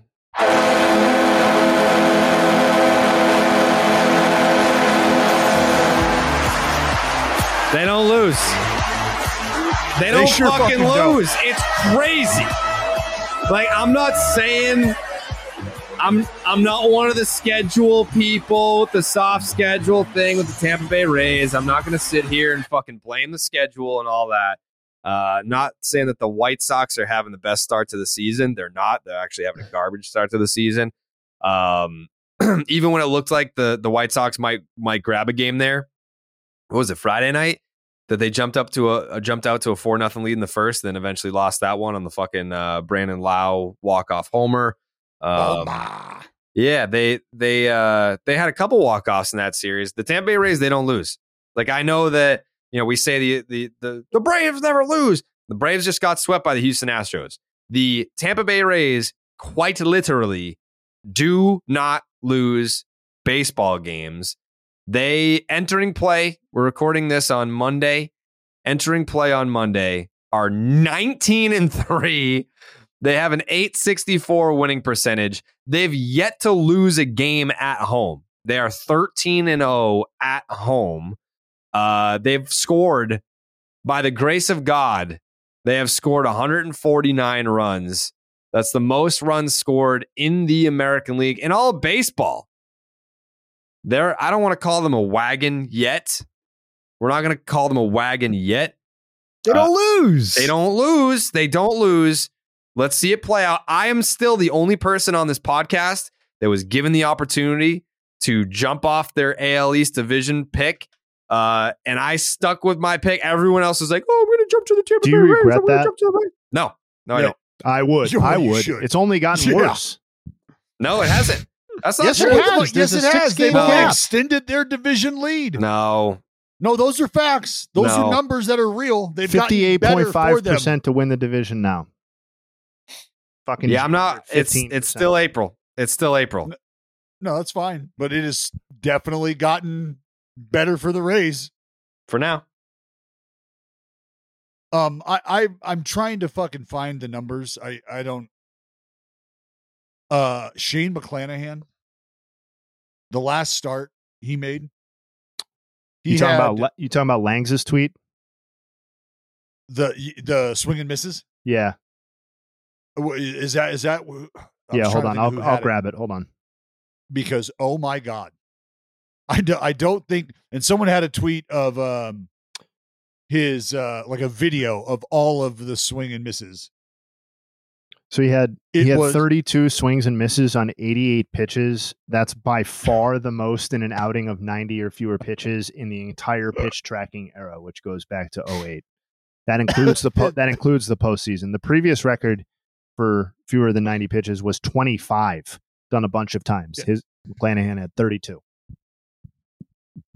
like i i need you to truly understand how impressive that is i i just the, the- what's the most the most DeGrom Yeah, it DeGrom was, and it was a couple of people. Yeah, it had 25 on in no 35 nine- Oh, you're saying most overall. Sorry. Yeah, most swing and misses in a regular season game ah. overall. Yeah, McClanahan had 32, right? Yep. Uh, it's just, I mean, it. I. uh I mean, it was one out of stupid. it was more than one out of every three pitches he threw It's- that left his arm was a swing and a miss. Not just a strike; it was a swing and a miss. a swing and a miss. And and I get it. You're you're probably thinking, well, Dallas, we've been swinging and missing more than we've ever swung and missed in this game. Yeah, that though, that right there, in 88, that is fucking unheard of. Unheard of. It is just mind boggling. But the dude's changeup is absolutely gross. Just buckets of filth. Buckets of filth. So he he's somebody right now that I'm telling you, you need to watch every fifth day. Shane McClanahan. Shane McClanahan. He's a beast. I- um, I'm not trying to dismiss that Jeffrey Springs is out for the season, but it's like it's incredible how seamless this machine is. Like Jeffrey Springs is done, and they, you know, they. I know he was technically called up before Springs or whatever, but Taj Bradley comes back, and like Taj Bradley's just nastier than Springs is. Like yeah, he's currently rocking a 42.5% strikeout rate and a 5% walk rate. and none like of that's these elite rookies, reliever stuff as a starter. Yeah, and and when they come up, there's never like a hiccup. It's always just like, hey, here's our next top pitching prospect, and he's fucking filthy, and he's gonna have the the the poise on the mound of a ten year veteran. Well, you you want to know why? You want to know why? Why? Because of the confidence that goes into you and the mm. confidence that you take out there with you when you are prepared. And when you are prepared and you have the confidence that everything you are doing and everything you have done is not only with a purpose, but almost makes you feel like like you know something somebody else doesn't know. Like holy shit. Like it's almost un it almost feels like it's unfair. Like for guys and I talk I talk a lot about guys who use Codify um pitchers you'll see them preparing in the bullpen. And some guys you'll see they'll have their papers, you know, down there on the on the mound. And that's them going over their reports. And a lot of times those are Codify reports, which are extensive reports done on tendencies and hot zones and cold zones and and and so when you are as well armed as you feel like you can be and you do have the ability to you know eliminate the big league hitter eliminate the name on the back of the jersey and just do what you do well i think this is a result of that and talking to guys i, I know that this plays a role Hmm. Yeah, Codify is an interesting thing. I want to Yeah. uh I want to dive deeper on that. We communicate. all you got to okay all, i was gonna say all, all you got to do is ask because i've been Yeah, he's- him and i he's very willing to to share the knowledge. I just I I don't know that I can process all of it. well, the, the, well, that's why that's why I'm saying like, dude, like, and him and I have had yeah, great conversations, great conversation. He's actually he sent me a bunch of video or not a bunch. He sent me a, a few videos of uh like my my hot coat my hot zones and cold zones against guys and shit. Like, you know, he'll just send me a random one like, yo, you got to keep it down. Keep it down here. dude. That's a guy who's dedicated to the craft. Mm. Yes, He's breaking he down Dallas's numbers 10 years later. Yeah. Yeah, I had uh I I had tweeted out the screenshots of Vladdy Jr.'s homers in that series against the Yankees, and he took the screenshot and then superimposed uh Vladdy's heat map over the the strike zone. Oh man, who is that? No, no. Who's that heat map? Can you read that? No, No. no. It says it says please keep your fastballs to Jordan elevated. Thank you. yeah, Vladdy. Uh, Vladdy had himself a series against the Yankees. Change up to Javi. They're not touching that. No. Uh, Vladdy Jr. had himself a series against the New York Yankees in the Bronx, which, by the way, Toronto Blue Jays handed the New York Yankees their first series loss Series of loss. the season. Uh, it was kind of anticlimactic because there were some fireworks on Friday night. Vladdy Jr. gets plunked. He's John. Rizzo's John back. He's saying, hey, take first base or charge the mound. Those are your two options. Like, shut the fuck up. You can either go to the first base or charge the mound. Those are your options. Uh, that did not amount to anything the next day when it felt like it would have because Alek Manoah, the Cy Young pick of two panelists on this podcast, uh, he went on a podcast in the offseason. He was asked who's the biggest cheater in, in baseball, and he said Gerrit Cole because he was using sticky stuff and he was the poster boy for it. And then you had the incident last year where Manoah hits Aaron Judge. Judge doesn't like it. Manoah's apologizing, say, hey, I didn't mean that. And then Gerrit Cole, the fucking fake tough guy that he is, he hops the rail. He's barking. He's doing the hold me back, bro. And Manoah says, if you actually want to do something, maybe you should come out past the Audi sign, which is the the advertisement that's on the grass right in front of the dugout. And Gerrit Cole was doing the hold me back, bro thing. Uh, so there's no love lost. And then I think Manoah recently like doubled down. Like they kind of like gave him the opportunity to walk back his his Gerrit Cole as a cheater comments. And he was like, no, no, no. Yeah, he, he's a cheater. Like did not did not uh take his comments back. So those two went head to head on Saturday. Uh ultimately they both shoved. I think Manoah outlasted Cole. Um, but both of them did not allow a run. Cole's been outstanding this year, at least from a pitcher standpoint. Uh, and then the Yankees walked off that game, but in the finale, it was all Toronto, and they end up taking the series from the Bronx Bombers. So they are now uh, tied. They both have a 13 and 9 record in the American League East. The Yankees with a plus 21 run differential to the Jays negative four. Um, but yeah, we the aforementioned Tampa Bay Rays in first place. Then you've got the Baltimore Orioles at 14 and 7. We gave them some love. And then the Jays and the Yankees in a deadlock at 13 and 9. Uh, six games back. So The fucking Jays. How about fucking chapstick? yeah, he's having a great My year. God. This is this is better. Like, is this better than he ever looked in in uh, Oakland? Uh, offensively, I'm gonna say yeah, yeah, yeah. Uh, this is um, I I think I would like to think that this is him taking that next step, man, and this is him finally being able to get over the hip because I I know how important the hips are to what we do on a baseball field. Everybody does.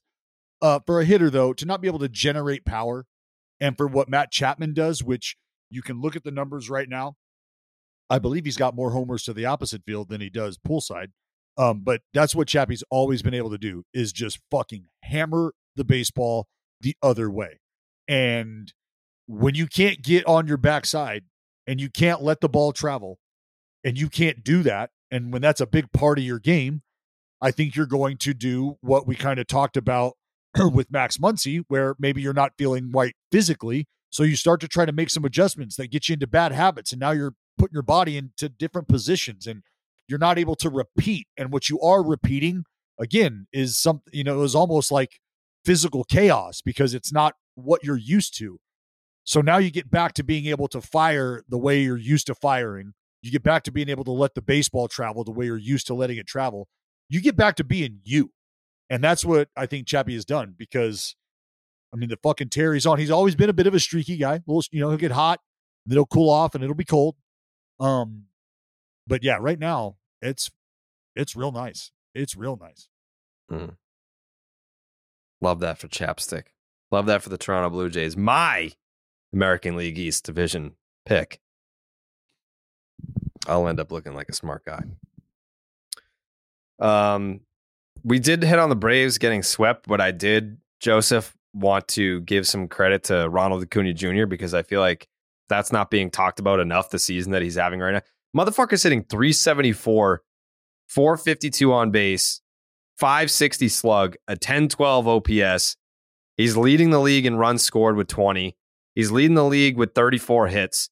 He's leading the league with 12 stolen bases already. He's been caught twice, but um, that's that's all I care about. I care about the bags and the bombs. The Yeah. bags and the Well, bombs. he's not hitting Ronnie, bombs. baby. He's not hitting. I know. I know, but, uh, but, but fuck, Jared. You know, I, I don't care if he gets to forty by June and then doesn't steal a fucking another bag and then just decides to start dropping dick and he hits two thirty with fucking fifty three. I don't care. Just give me 40-40. Please give me 40-40. Mm. He he's gonna end up with 40 bags. But Joe, does he get to 40 bombs? I don't think he does. You don't think he does? No. Well, it goes back to what Jay has said. He pointed this out to me: is the ground ball rate. He hits. He's hitting line drives, ground balls that get through every time because he hits them harder than anybody. I mean, I think I don't. I don't know the numbers right now, but I'm pretty sure his barrel rate and his his hard hit percentage. I don't know if his barrel rate is, but his hard hit percentage is probably what number one clip there, Jay. Yeah, it's it's elite. Ronnie? Um, It's but you're right. I mean, the ground balls are Uh, Ronnie is 98th in max exit velocity and 92nd percentile in average exit velocity. He's kind of breaking the idea that the ground balls are outs thing that everyone says, like not for him because Well- he just well, hits no. ground balls that get through every fucking time. They're 110 miles per hour. This get no, we get back to baseball, Joey. That's the whole conversation. That's what it's always been. Is gr- what I just say? Hard ground balls, low line drives has been the been the offensive approach, the historic, the archaic offensive approach for years in baseball, and the home run has been a byproduct of that. And so, why were guys good back then? Why was batting average something valued back then? Well, because not everybody was being shifted to the extent of a fucking Teddy ball game, like we've seen images of. So, oh, they didn't shift back then, crowd, shut the fuck up and sit down. Yeah, they did. but now you're seeing what happens when you can hit the ball and find a hole. There's fucking value in that, isn't there? And how do you find the guys that are finding the holes on average more so than the others? Is there a statistic that we can go to? for what? Do they call that Batting batting? average. Oh, oh, oh, okay. All right. Got it. Got it. Now I get there's nuance to that, right? Yeah. I, uh, but when we just boil it down, hard ground balls for a guy like Ronald Acuna, who's hitting them harder than just about everybody in the league against a standard or more so standard defense than he's probably ever played against, results in this. This is what you get. Yeah. Ronald Acuna on base, ready to steal fucking 70 bags. That's the thing. Is like everybody wants to see him go forty for forty. I think there's a good chance he does. Like I don't, I I- you know, I, he's hit, he hits bombs his whole career, and he's hitting the ball hard as fuck. But if he just hits ground balls like he's doing right now, he's just gonna run away with the MVP. Like he's doing good this way. Like I don't want to be like, okay, start hitting home runs. Why?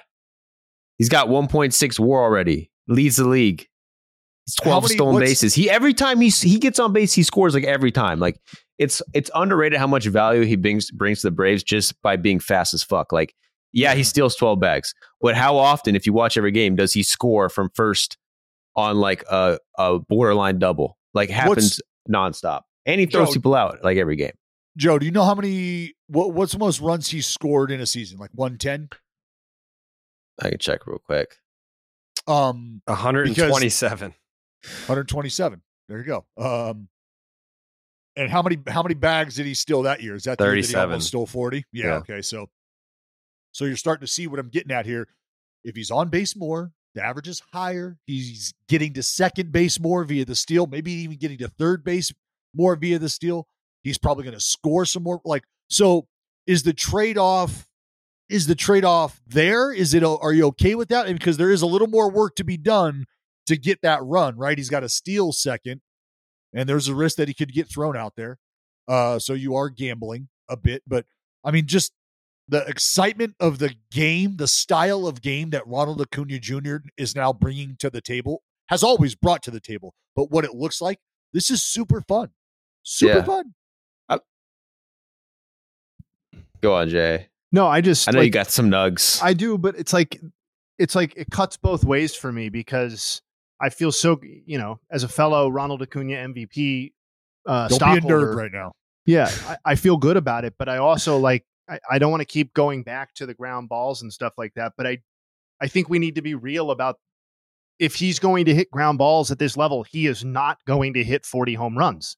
Like that, it, he's No, going. That's why I asked the question. He's going to look like he's a different player than the last time that he was stealing bags at this rate. Like I know it was 41 37 in 2019, and he may blow right by that 37 mark, but th- you're limiting yourself in ter- like, you know, I make fun of Hosmer about it. Jay, as like an so, ongoing. so that's what I was going to say. His exit velocity, max exit velocity. Hosmer's in the 75th percentile. Average exit velocity, he's all the way down to the ninth percentile. Right. So, like he, two guys who are hitting ground balls, Hosmer at a very different rate, maybe than than Right, and that's why one of those Ronnie. guys stinks, and the other guy is still an MVP candidate despite all of those ground balls. But I do think, like you know, just to go to batting average on balls in play, we're talking about whether this is sustainable or not. He is hitting. He's four thirty one on balls in play right now, which is fourth among all qualified batters. The only people ahead of him are Brandon Marsh, Arraez, and uh, Matty Chap, who we just talked about.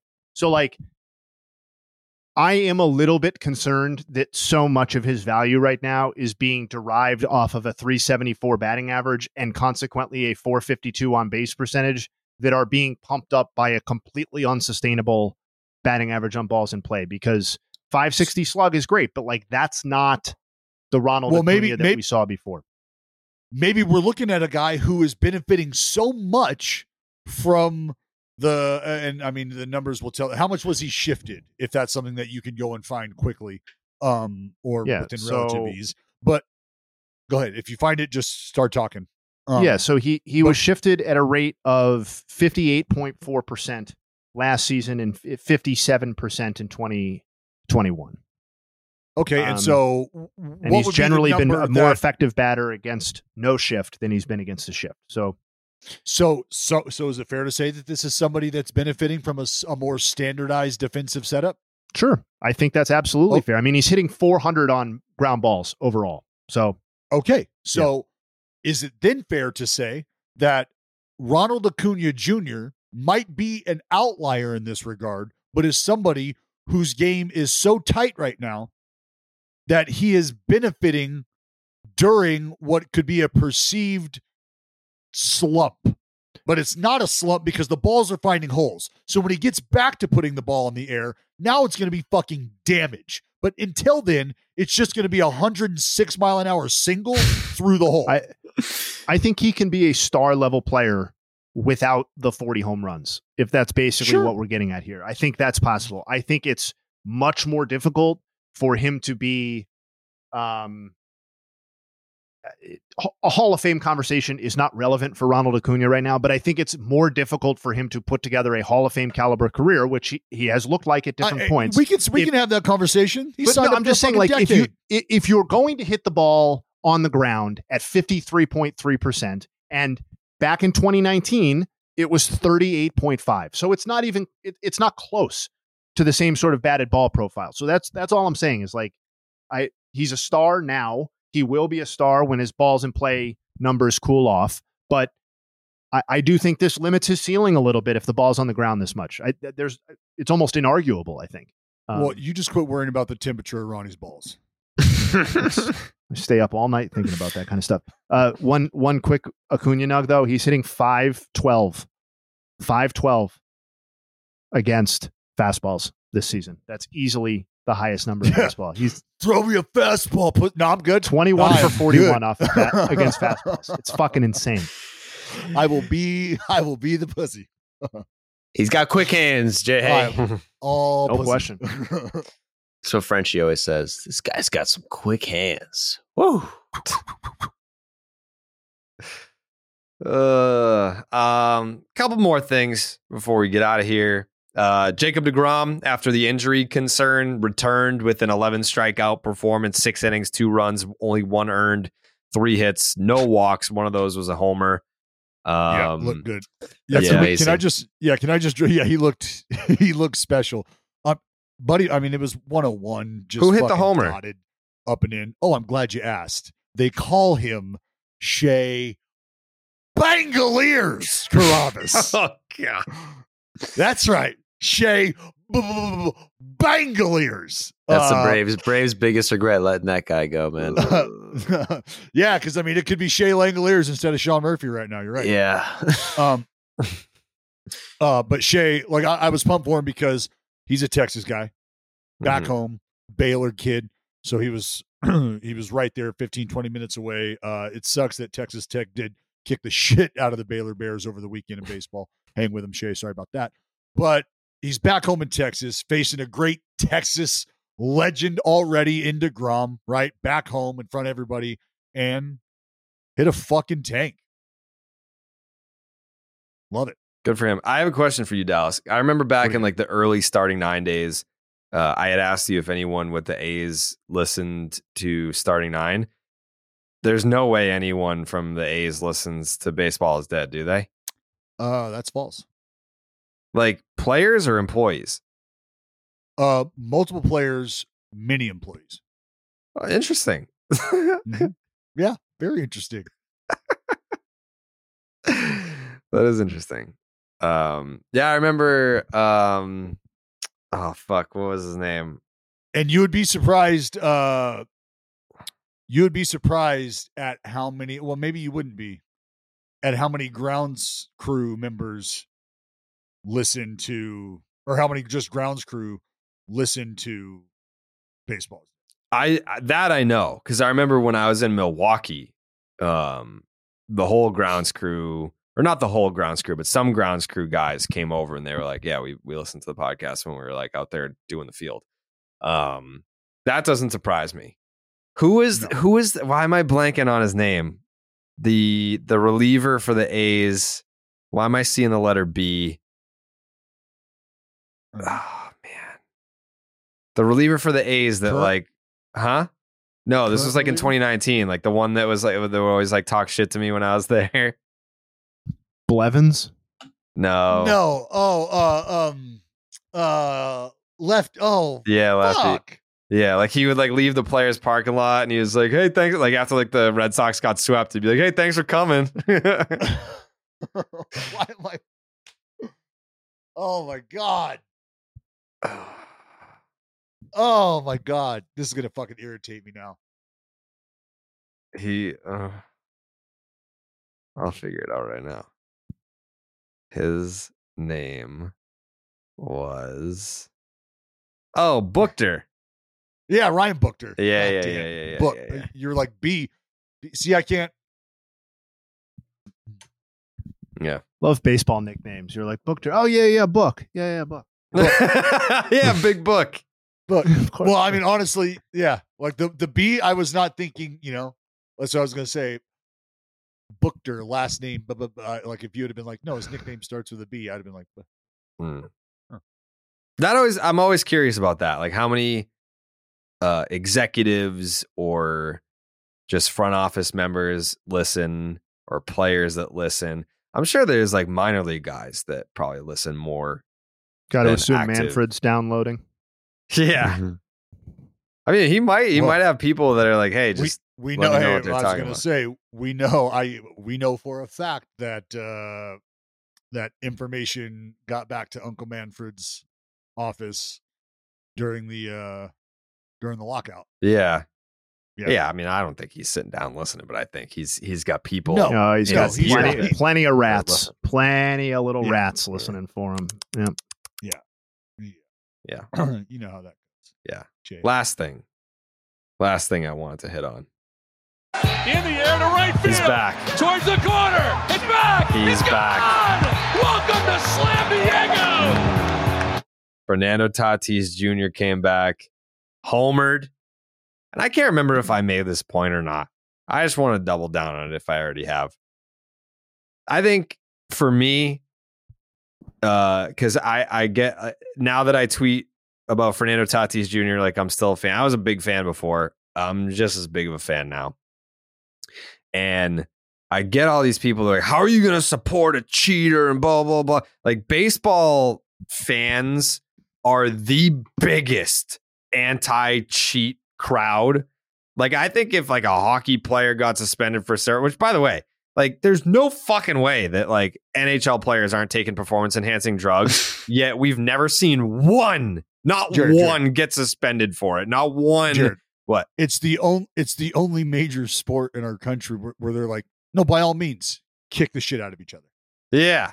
Yeah. Like, Like, aside know from that- MMA, which is sanctioned cockfighting, like this is a sport. Like it's basically a ball sport. You know, it's a puck, but you're allowed to fight. Have at it. Yeah, like ignorance is bliss with NHL fans. Like obviously guys are taking performance enhancing drugs in the NHL. You mean to tell me that not one in the history of the sport, they're just looking the other way. Like that's fine, whatever. Like I cuz I don't care. Like I'm one of those guys where I don't care. Like so for me, and maybe this makes me a bad person, I don't know, but baseball to me for my job is entertainment. It's entertainment. I'm not playing.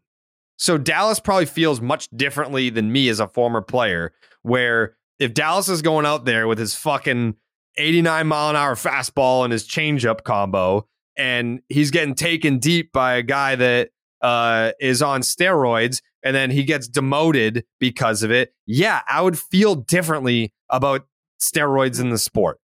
But I don't give a fuck because I watch it for entertainment. I'm not competing against these guys. I don't fucking care. And you're kind of hypocritical if you're going to the movies to see, like, I'm not going to name any names for legal reasons, but there are plenty of actors out there who are on uh, copious amounts of steroids and performance enhancing drugs to maintain a physique that they need to do their job as the muscular superhero guy in the movies. No one complains about that because it's know what I'm saying? entertainment. I, baseball for me is entertainment. So I don't give a fuck if so and so is taking steroids because I like what they can do when they're on steroids.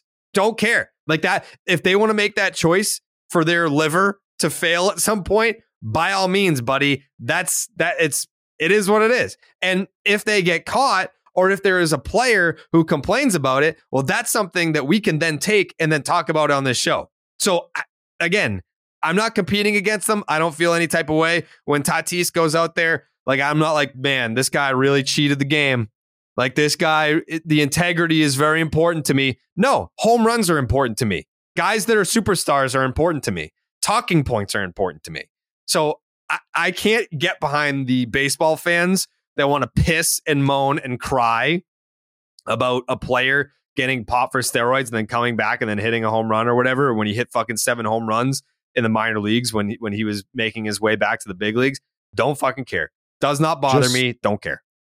Just say out loud that you're a piss poor role model and nobody should ever leave their children with you. Well, I am a great role model because I have not taken steroids since 2011. Well, hold on, hold on, hold on. Wait a minute. What? Since when? 2011. Since when? 2011. And that's the last time I took steroids. what? no, no. I I have been steroid free for 12 years. Intermittently? I'll take a test anytime. no, no, no, no, no. Intermittently? I I have not I have not used steroids since 2011. Period. Oh. Period. Just haven't done it. Haven't needed it. Okay. Okay. Okay. Haven't needed it. Okay. I believe. Um, but that's just how I feel about it. So I don't know that I don't know that uh, uh, a lot of people see it that way, but they should. Like, how are Well, you going to go that- see Guardians of the Galaxy or all these other fucking movies like with your because superheroes in because- it and be like, oh, that guy's yeah, no, he's not taking steroids. Like, why do you not a- care? Like, wh- where's the integrity of Hollywood? Like, so like, oh, but like, you know, this guy hit a home run name. off this pitcher and he got sent down. All right, well, that guy got the fucking lead role in a movie because he's on steroids over a guy that's not taking steroids. It's all the fucking like pick and choose your battles. It's so fucking weird. Well, I I- I think because baseball and sports in general are you man, you gotta and I'm saying this not only from a, a parental perspective, but I understood this before I ever had children. Before I ever had kids, I understood because of the role I played in my community and in my friend group who had children. Little guys who have grown up to be my nephews, right? Like they're watching and you're trying to set a standard of sorts. And you don't get to choose when you're a part of it whether or not you're a part of that standard. You don't get to choose whether or not you're a role model. And there are people who understand that and decided to say, I don't care that your kids could look at me and follow me and emulate me. This is how I'm going to live my life. There are people who have done that and made that decision, rightfully so. That doesn't take away from the fact that they are a part of this inherent role that society has bestowed upon people in the sports slash entertainment industries. So if there's a certain moral compass that is at play here, and you can guide people in a certain direction that might be more positive than negative, because if you're trying to have the conversation with nine year old Timmy or Tammy on how, if cycled correctly, D ball could actually help you, like you're probably fighting a fucking uphill battle. That's mm. just my initial thought. So maybe circle back when Timmy and Tammy are 18 and 19 because they probably, well, they would hopefully have a better understanding of science and the human body. And there's a lot of truth to what I just said about cycling things properly. But the whole idea is I don't want my nine year old thinking that that's something that is not only okay, but endorsed. I would rather them try to play this thing above board, you know, and there's certain inherent issues to deal with if you're not doing these things correctly and positively like we've seen before. So that's why there's a group that's always going to say, no, man, we can't have that shit going on. Because whether you like it or not, Timmy and Tammy are watching this shit. Fuck Timmy That's- and Tammy. Yeah, I know. I know how this podcast rolls. Fuck them all. Yeah. That's just how I feel. Guys, some family hating sons of bitches. Uh, my final thought is uh, my final thought is JP Sears. Wait, before Career we get into high. final thoughts, before we get into final thoughts. Jesus Christ. Well, because if you want to go to a game at some point within the next couple of days before the next episode, uh, I mean, buying tickets to your favorite events shouldn't be stressful. They really shouldn't be. No, game time is the it shouldn't. fast and easy way to buy tickets for all the sports, music, comedy, and theater near you. Uh, with killer deals like Babe Ruth type deals on last minute tickets and their best price guarantee, you can stop stressing over tickets and start getting hyped for all the fun that you're going to have. I have to buy Bruins playoff tickets because I got my adopted sister an IOU for Bruins playoff tickets and I still haven't gotten those yet. Uh, so the Bruins, when is the next game, Jake? Wednesday? Those are getting cheaper. Yeah, it's Wednesday night. Wednesday night. Uh, all right, so they I'll probably have to shoot for the next series. It would appear. Um, forget planning months in advance, which is what I should have done, but I'm not going to be able to do. Game Time has deals on tickets right up to the day of the event. Get exclusive flash deals on tickets for football, basketball, baseball, concerts, comedy, theater, and more. The Game Time guarantee means that you'll always get the best price. If you find tickets in the same section and row for less money, Game Time will credit you 110% of the difference. You can get images of the seat before you buy, so you know exactly what to expect when you arrive in your seat. You buy tickets in a matter of seconds, just two taps, and you are set to go. Tickets are sent directly to your phone, so you never have to dig through your email. Here's what you got to do download the Game Time app, create an account, use the promo code Jared, J A R E D, for $20 off your first purchase. Down, uh, terms apply. Again, create an account and redeem your $20 off with the promo code Jared, J A R E D. Download the Game Time app today. Last minute tickets, lowest price, guaranteed. Um, all right, Dallas, your final thought? Uh, JP Sears, career high, 11 punch outs. Uh, it's been tough treading for the starters in the Oakland staff. So, uh, with a moment to highlight Why, somebody's happened? effort there.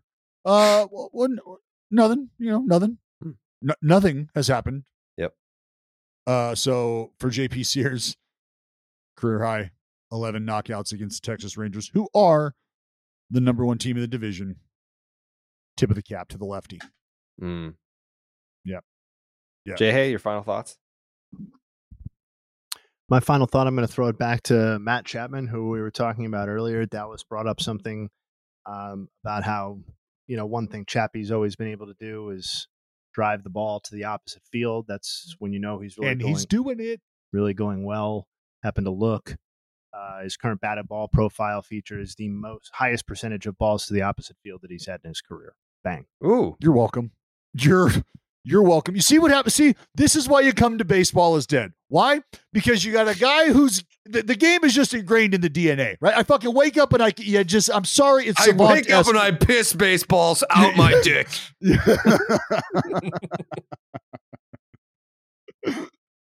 and and Jay's a fucking nerd, and he can find the numbers and the correlation to it all. yeah, suck me. Joseph, final thoughts? I'm getting ready for a big, big series.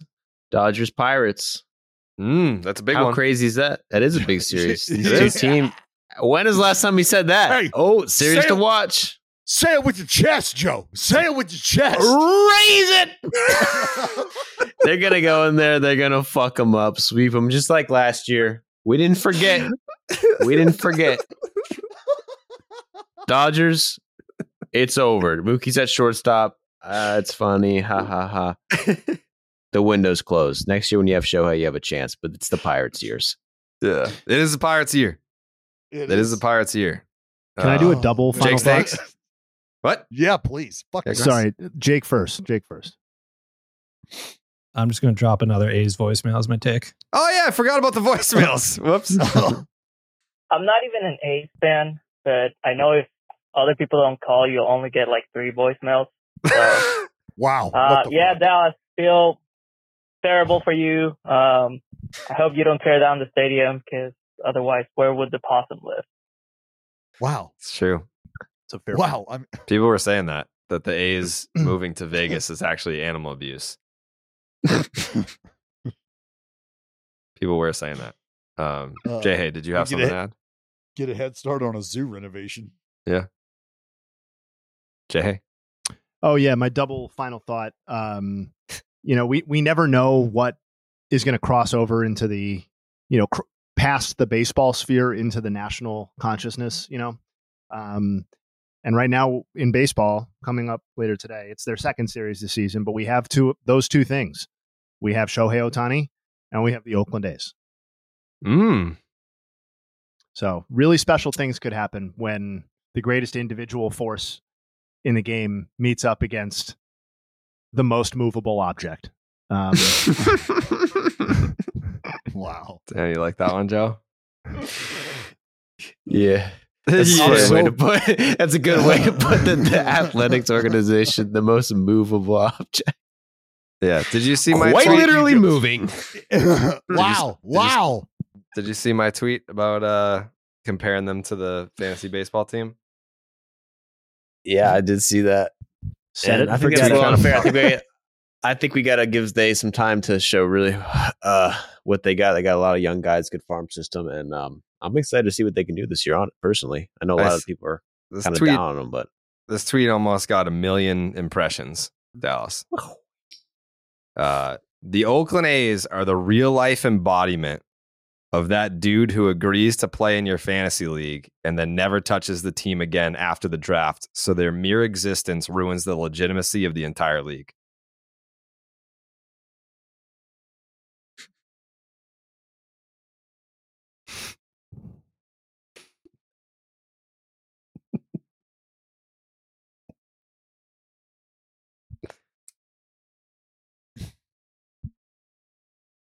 Well, you got you look. They're a The team. games, the, They are the a games, team. the, the games are scheduled, so it's up. It's re- it's up to them. You know, if you want to if you want to win them, that's all. Mhm. That's all you can do. All baseball can do is schedule them, and all players can do is play them. Yeah. And there there will be a winner. There will be a loser. Almost 10,000 likes on that tweet. They're on the website still. So They're still on the website. Yeah. 962,000 impressions for that tweet. I wouldn't be surprised It's if right. Fisher's next move was kind of thinking, "Hey, do we really need 162? You know, can we? Yeah. do we let the other teams go 162? You know, maybe we think about you know maybe a buck 40. Uh, if he was just like, hey, we still doing that COVID opt out thing?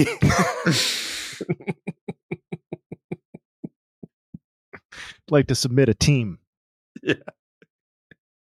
Oh. Uh, that's my final thought. Uh, one more voicemail, Jake. Jesus. Hey, I'm fucking sick. I am sick. You know, I grew up, I was born in Vallejo. I grew up going, getting $2 tickets with my brother and my dad at the Coliseum. I bleed green and gold, just like I bleed, bleed silver and black. And let me tell you something, Bob Manfred is a fucking snake. A fucking snake. And the city of Oakland, fuck you you got to be honest. When you lose three teams in five years, maybe you're the problem, at least partially. And Dave Kaval, fuck you too. God, who else do I say fuck you to? um, Jesus. Wolf, fuck John Wolf. Fuck them all. Go. Is that it? Yeah, fuck Oh. me. I just called Two-parter. in and I realized Fuck I me. fucked up the A's owner's name. John Fisher, fuck him. I can't believe I fucked up that cuck's name. So fucking basic. So fuck him. Uh, I think I already said it. Um, fuck Bob Manfred. Love that you implemented these rules. My wife likes baseball now, but fuck Bob Manfred. Um, fuck Dave Kaval. Fuck the city of Oakland, city council, not the city of Oakland itself, just the city council. Um, because again, they've got to be at least part of the fucking problem. Uh, go green and gold. I will cease being a fan if Dallas Braden and Glen Kuiper are not on the broadcast. Seriously. It's done. I'll join the Mets or the fucking Buccos and I'll hate myself just as much. So, thanks. Go A's. Wow. That was- It's a good call. like That was a I good don't. call. And, and obviously, as I as I listen to these, and I and I'm laughing, like I'm you know I'm, I'm laughing with the fans because I'm I I feel their pain, and like this this last guy, like you could just tell, like the emotion, like it's it's aimed in one direction, but at the same time, it's like all over too, and you just your your brain gets going, and I know that's how a lot of these fans feel. So I I feel their pain.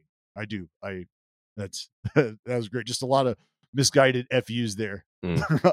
Yeah. Love it. Anyone could get it that day. Oh yeah, any, anybody was anybody was in line that day. Stomper is not immune. Yeah. yeah.